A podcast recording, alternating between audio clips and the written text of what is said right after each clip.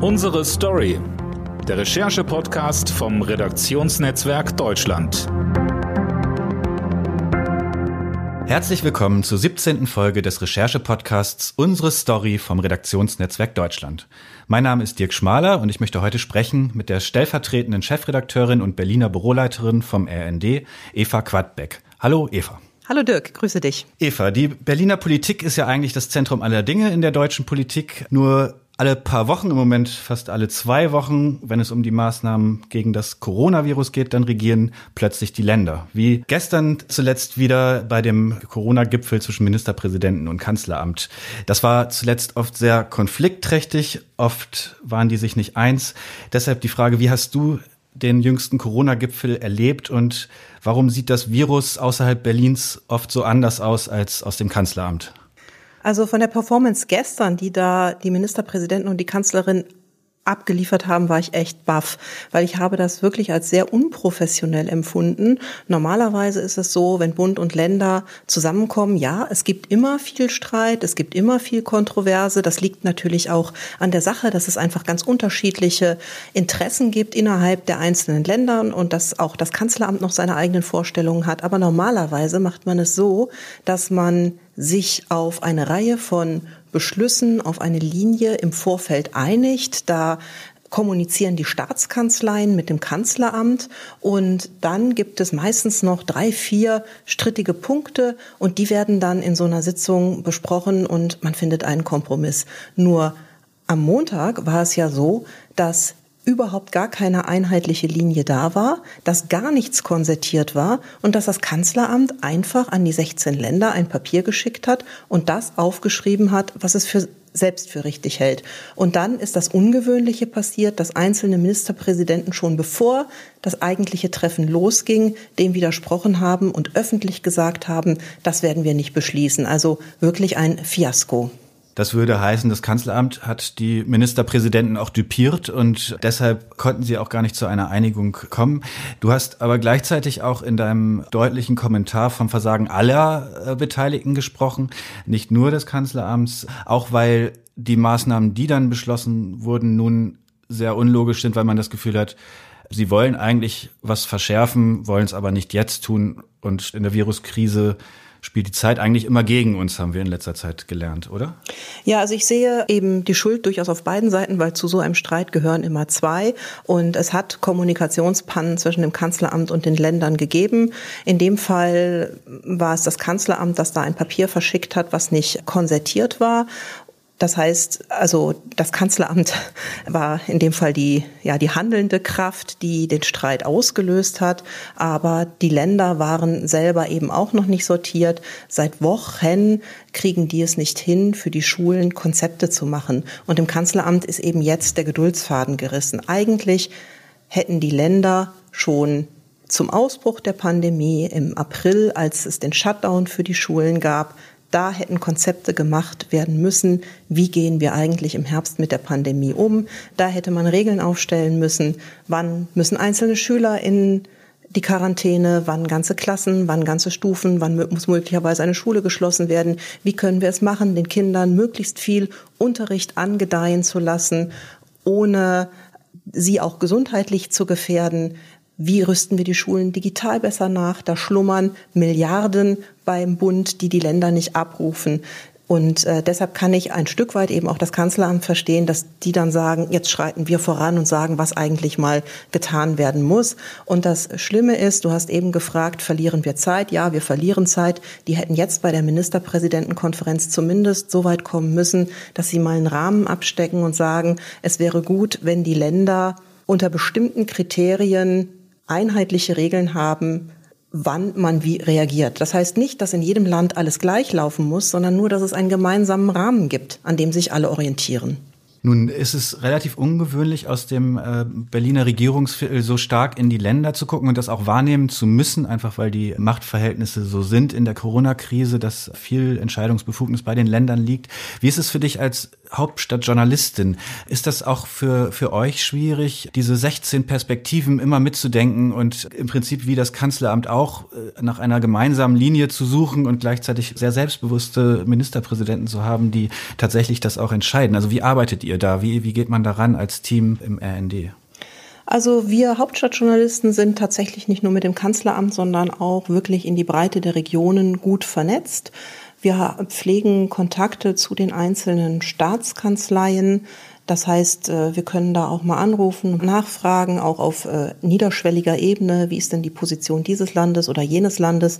Dann äh, beobachten wir natürlich auch sehr genau und lesen nach, was die Ministerpräsidenten äußern, wie die Infektionszahlen in den einzelnen Ländern sind und wissen dann auch, dass es unterschiedliche Anliegen gibt. Und im Moment haben wir ja noch die besondere Situation, dass zwei Ministerpräsidenten unter verschärfter Beobachtung stehen, nämlich der aus Nordrhein-Westfalen, Armin Laschet, und der aus Bayern, Markus Söder, weil beide ja als potenzielle Kanzlerkandidaten der Union gehandelt werden. Also das ist etwas, was als Folie über solchen Recherchen auch immer noch drüber liegt, dass man sich fragt, tun die das jetzt auch, um eben eine besondere Performance hinzulegen? Aber so stark wie die Corona-Krise uns im Moment im Griff hat, stehen da schon die Inhalte im Fokus. Und natürlich ist es etwas anderes, ob man dann eben in Nordrhein-Westfalen in einem dicht besiedelten Land mit einer hohen Infektionszahl Ministerpräsident ist oder ob man eben Ministerpräsidentin im Nordosten in Mecklenburg-Vorpommern ist, wie Manuela Schwesig, die sehr niedrige Zahlen hat, aber trotzdem ein sehr hohes Schutzbedürfnis mit Blick auf ihre Bevölkerung.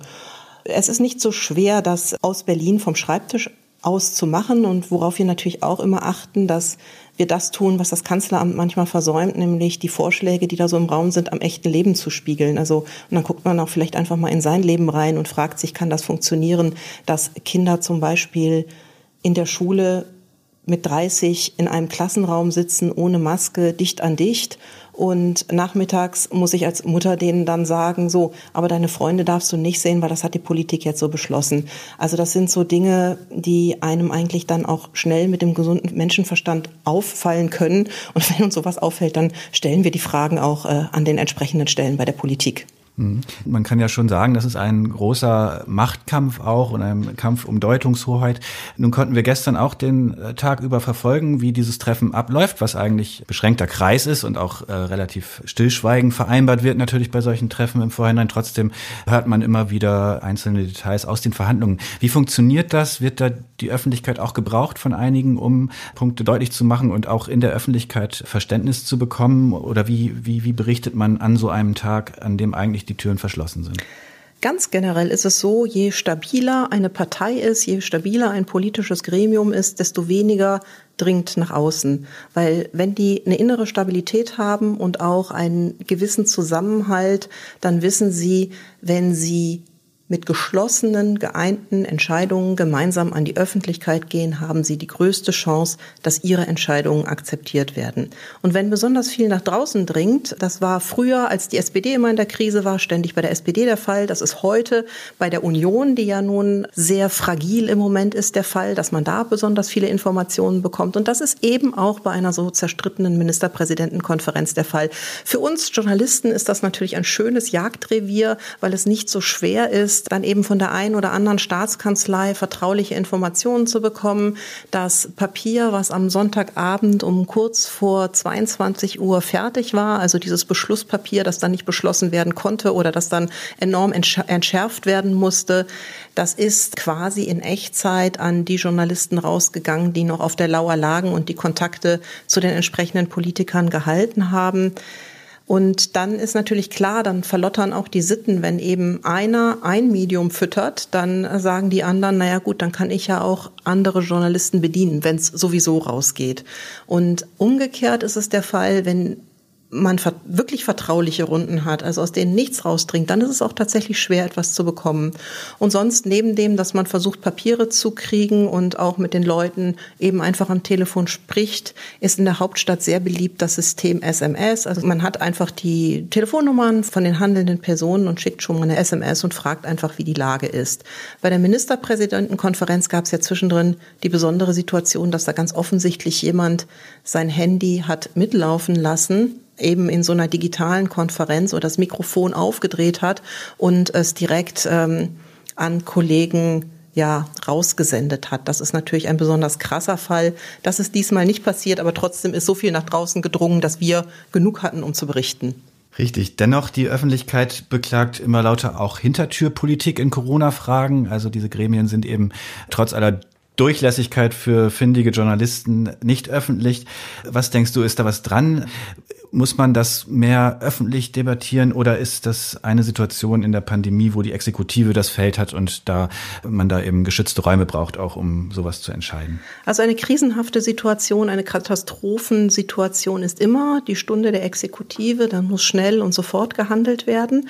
Das ist auch richtig so, weil natürlich der Schutz von Menschenleben an erster Stelle steht.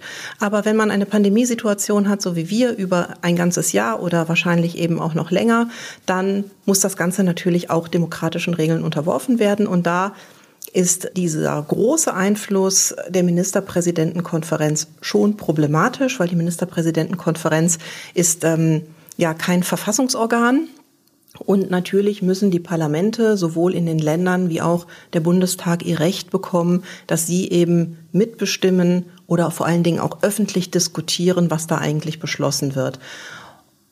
Das soll in Zukunft auch besser werden, dass der Bundestag eben Debatten macht, bevor dann bestimmte Beschlüsse fallen. Da haben auch wirklich alle Leute, die Kritik üben, recht, dass es öffentliche Debatten geben muss. Und es gibt die Debatten ja auch, aber es gibt sie eben so unkoordiniert, weil es sie dann immer rund um die Ministerpräsidentenkonferenz gibt. Und das sind dann immer Debatten, die sich zwischen einem nicht legitimierten oder verfassungsrechtlich nicht anerkannten Gremium der Ministerpräsidentenkonferenz und der Medienöffentlichkeit abspielen. Und das reicht eben nicht. Es muss auch in die Parlamente gehen. Hm, am Mittwoch ist das neue Infektionsschutzgesetz im Bundestag. Initiativen wie Querdenken, also Corona Leugner sehen darin den Einstieg quasi in die Diktatur und haben auch Demos angekündigt. Was steht denn genau in dem Gesetz? Also wie wird es künftig laufen? Ja, es gibt ja sogar einzelne Kritiker, die jetzt vom Ermächtigungsgesetz sprechen. Das finde ich wirklich, das finde ich wirklich ignorant äh, gegenüber der Geschichte, wie man es sich nur vorstellen kann. Dieses Gesetz verändert sicherlich nicht die Möglichkeit der Regierung, die Bevölkerung mit besonders vielen Schutzmaßnahmen zu überziehen. Es ist ja auch jetzt schon so, dass wir ein Pandemiegesetz haben, in dem eine Generalklausel drin ist, dass eine, dass sogenannte notwendige Schutzmaßnahmen ergriffen werden können. Und jetzt, das Pandemiegesetz listet dann eben 17 typische Maßnahmen aus, auf, was die Politik machen kann, um eben das, was in der Generalklausel drin steht, auch etwas zu präzisieren. Und dazu zählt dann zum Beispiel die Maskenpflicht oder dass man Restaurants schließen kann. Also von daher kann ich die Kritik nur in Teilen nachvollziehen und es ist so, dass auch bestimmte Dinge unter eine besondere Wertschätzung gestellt werden. Das heißt zum Beispiel Demonstrationen und Gottesdienste kann man nur unter erschwerten Bedingungen verbieten oder aushebeln. Und auch Ausgangsverbot geht nicht so leicht wie zum Beispiel Restaurants schließen und das gleiche gilt für Besuche in den Pflegeheimen. Das heißt, das, was in das Gesetz geschrieben wurde, ist auch ein Ergebnis dessen, was wir aus der ersten Hälfte des Jahres 2020 gelernt haben, dass man äh, weiß, dass wir auch viele hohe Güter in unserer Gesellschaft haben, die wir besonders schützen müssen. Und das ist eben auch eingeflossen. Die ähm, sogenannten Corona-Leugner, Aluhutträger, wie man das auch immer sagen will, werden sich damit, hast du es gerade gesagt, die werden das nicht als Schritt nach vorne begreifen, um da mehr Mitbestimmung zu haben. Ist das auch ein kommunikatives Problem für Journalisten, dass man aufpassen muss? Zum einen äh, viele, die gar nichts mit, also die das benutzen, um verfassungsfeindliche äh, Dinge zu behaupten und auch, auch da ähm, neuen Widerstand zu, zu generieren gegen bestehende Verhältnisse und gleichzeitig die rauszufinden, die vielleicht einfach wirklich ein ungutes Gefühl haben, weil es ihnen nicht genug Mitsprache gibt oder weil sie ökonomische Anliegen haben. Wie, wie gehst du damit um? Wie versuchst du da das zu denken? Also es ist ganz klar der Job von uns Journalisten an dieser Stelle zu differenzieren und selbstverständlich die Kritiker der Maßnahmen zu Wort kommen zu lassen. Also ich persönlich äh, finde auch nicht jede Maßnahme sinnvoll, auch wenn ich zu denjenigen gehöre, die vorsichtig mit dem Virus umgehen. Und man muss dann eben differenzieren zwischen denen wirklich, die man, also diese sogenannten Aluhutträger, die man eben auch mit normalen Argumenten nicht erreicht. Also die sich so weit in ihren Kosmos abgesetzt haben, dass man da mit den Argumenten nicht vordringt, weil sie eben glauben. Sie gucken nicht irgendetwas rational an, sondern fast sektiererisch oder religiös glauben sie daran, dass die Regierung uns alle durch die Impfung mit äh, Chips versehen will und kontrollieren möchte und dass Bill Gates und Angela Merkel sowieso dieses Virus in die Welt gesetzt haben, um die Menschheit zu kontrollieren. Also wer an solche Theorien glaubt, dem kommt man nicht mit Argumenten bei. Und wenn man versucht, sich mit denen zu unterhalten und die, einen dann nur anschreien, dann ist da wirklich nicht viel zu machen. Trotzdem darf man selbstverständlich nicht alle Leute, die zu solchen Demonstrationen gehen, über einen Kamm scheren, weil bei solchen Demonstrationen sind eben auch existenzbedrohte Wirte dabei, Künstler, die jetzt keine Aufträge mehr haben, Tischler aus der Eventbranche, die auch nicht mehr wissen, wie sie sich über Wasser halten können. Und dass diese Leute auch zu solchen Demonstrationen gehen, das kann man sehr gut nachvollziehen. Auch wenn man vielleicht selber zu dem Schluss kommt, dass bestimmte Maßnahmen trotzdem sein müssen. Und ja, da muss man unbedingt äh, differenzieren. An einer Stelle aber würde ich dann schon ein hartes Urteil fällen wollen, nämlich in dem Moment, wo Rechtsradikale mit ihren Fahnen und mit ihren Symbolen in solchen Demonstrationen mitmarschieren. Da finde ich, muss man als Demokrat einfach gucken, dass man mit solchen Leuten nicht Seite an Seite geht. Die Pandemie wird uns wohl noch den Winter mindestens über äh, begleiten. Was meinst du, wie kann es gelingen, gerade vielleicht diese Leute, die ein schlechtes Gefühl haben, die auch einfach Einbüßen haben, du hast gerade von Wirten oder Künstlern gesprochen, äh, wie meinst du, kann es gelingen, denen trotz aller notwendigen Maßnahmen auch ein Stück Hoffnung oder, oder auch einen, einen Ausblick zu geben oder zumindest das Gefühl zu geben, sie sind schon gehört? Äh, die Kanzlerin hat gestern gesagt, sie wolle bis zur nächsten Woche versuchen, mit dem Ministerpräsidenten eine Art Fahrplan zu entwickeln entwickeln, der ähm, nicht nur die nächsten zwei Wochen beschreibt, sondern eben mehr Verlässlichkeit schaffen könne. Denkst du, das kann gelingen in dieser dynamischen Bewegung der Viruszahlen? Also einmal kurz nochmal zu den Wirten und den anderen besonders stark getroffenen von der Pandemie. Da helfen natürlich die Gelder, die Scholz in Aussicht gestellt hat. Die müssen dann eben auch unbürokratisch und schnell gezahlt werden. Und ich glaube, das auch hilft so eine gewisse Solidarität der Bevölkerung. Ich gehe halt noch zu meinem Lieblingsitaliener und lass mir da das Essen fertig machen und gebe ein ordentliches Trinkgeld. Damit kann jeder Bürger so im Kleinen etwas tun, um die Moral auch dieser Leute in der Krise aufrechtzuerhalten und ihnen auch die Existenz zu sichern. Und dann die Frage, was passiert in der kommenden Woche? Die müssen liefern am 25. November und sie müssen auch geschlossen liefern. Wenn ich jetzt nochmal blicke auf die Ministerpräsidentenkonferenz von vor zwei Wochen, da ist das ja hervorragend gelungen. Das ist ja nicht so, dass sie das nicht können. Da haben sie eine Einigung getroffen, haben relativ harte Maßnahmen verhängt. Also nach dem harten Lockdown im April, Mai ist das jetzt der sogenannte Lockdown Light. Aber nach diesem Sommer, in dem wir alle gedacht haben, die Freiheit ist wieder da, war das wirklich eine Kröte zu schlucken. Aber weil sie sich einig waren, hat es funktioniert. Und Sie müssen am 25. einen guten Plan vorlegen, der mit den Corona-Zahlen auch valide unterlegt ist. Und äh, dann kann, kann man sagen, und liebe Leute, so können wir über Weihnachten und über Silvester kommen. Und dann reden wir im Januar neu. Und man wird sicherlich auch noch einen Mechanismus einbauen müssen. Das sollten sich im Dezember die Zahlen deutlich verändern, entweder nach unten oder nach oben, das auch nochmal nachjustiert werden kann. Und ganz wichtig, inhaltlich, was da gemacht werden muss, sind natürlich die Schulen und ist auch die Frage der privaten Kontakte. Und das muss die Bundesregierung mit den Ländern noch einmal überdenken, ob man wirklich sagt, äh, nur ein Haushalt, weil das ist so absurd, dass das zu dem Effekt führen kann, dass die Bundesregierung nicht mehr ernst genommen wird. Und das wäre das Schlimmste, weil in einer Demokratie kann man solche Pandemie-Maßnahmen nur durchsetzen, wenn man die Leute gewinnt. Also wenn die Menschen sagen, ja, die Regierung hat ja recht. Und noch ist es so, dass die Mehrheit der Bevölkerung die Corona-Maßnahmen für richtig hält. Und da muss, müssen Bund und Länder aufpassen, dass sie dieses Vertrauen nicht verspielen. Mhm, du hast dir gestern auch die Kanzlerin angeschaut in ihrem Pressestatement und beobachtest äh, sie auch schon seit Jahren aus, aus der Nähe. Täuscht der Eindruck, dass es manchmal so wirkt, als würde sie dieses Gremium aus Ministerpräsidenten für, sagen wir nicht, geistig nicht ganz auf der Höhe halten, also zumindest für kurzsichtig.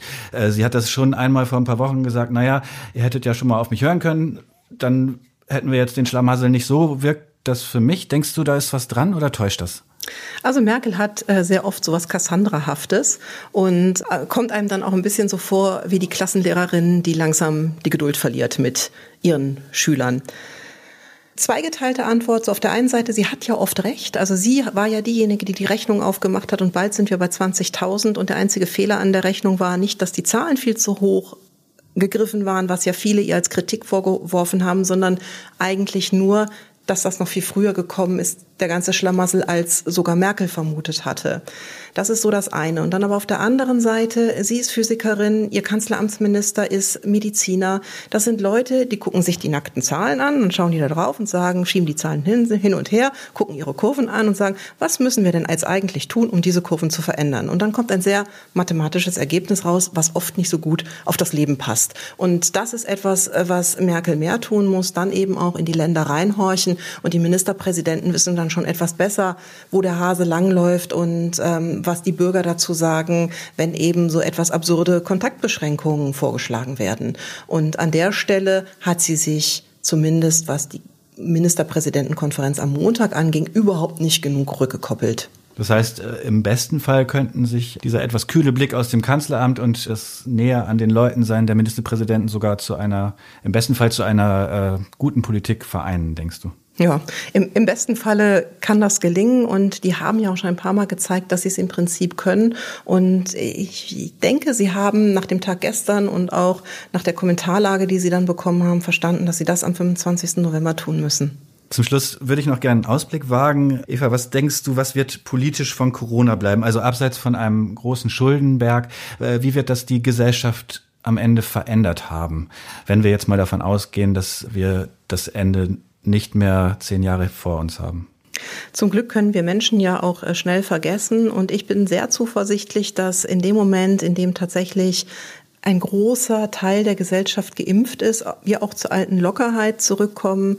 Was ich jetzt immer feststelle, ist, wenn ich irgendwelche Filmszenen sehe, wo sich die Leute äh, in die Arme fallen, denke ich oh Gott, oh Gott, die fallen sich in die Arme. Das ja. ist so ähnlich früher, wenn äh, jemand erschossen wurde oder so im Film. Und heute ist das schon gefährlich, wenn man sich nur umarmt.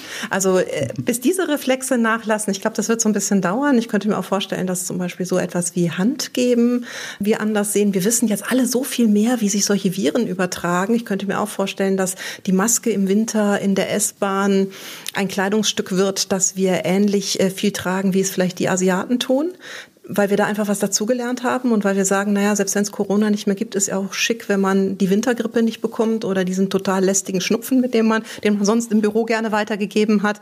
Also da werden wir uns verändern und auch ein positiver Ausblick, wenn es so weitergeht und wir wirklich weiterhin so gut durch die Krise kommen wie bisher. Also im Moment sind wir an einem relativen Tiefpunkt angekommen, aber ich halte es für möglich, dass das Ruder noch einmal rumgerissen wird. Dann können wir mit Fug und Recht behaupten, dass wir auch tatsächlich äh, große Krise können. Und äh, wir werden auch sagen, wir sind so gut durchgekommen, weil wir halt in guten Zeiten vorgebaut haben. Also das ist ja nun etwas, wofür Deutschland auch in der Welt in Teilen neidisch angeguckt wird im Moment. Ja, das sind doch optimistische Worte zum Schluss. Das war die 17. Folge des Recherche-Podcasts Unsere Story mit Eva Quadbeck. Danke, Eva. Sehr gerne. Wir hören uns äh, nächste Woche wieder mit einer neuen Folge. Bis dahin. Tschüss. Tschüss.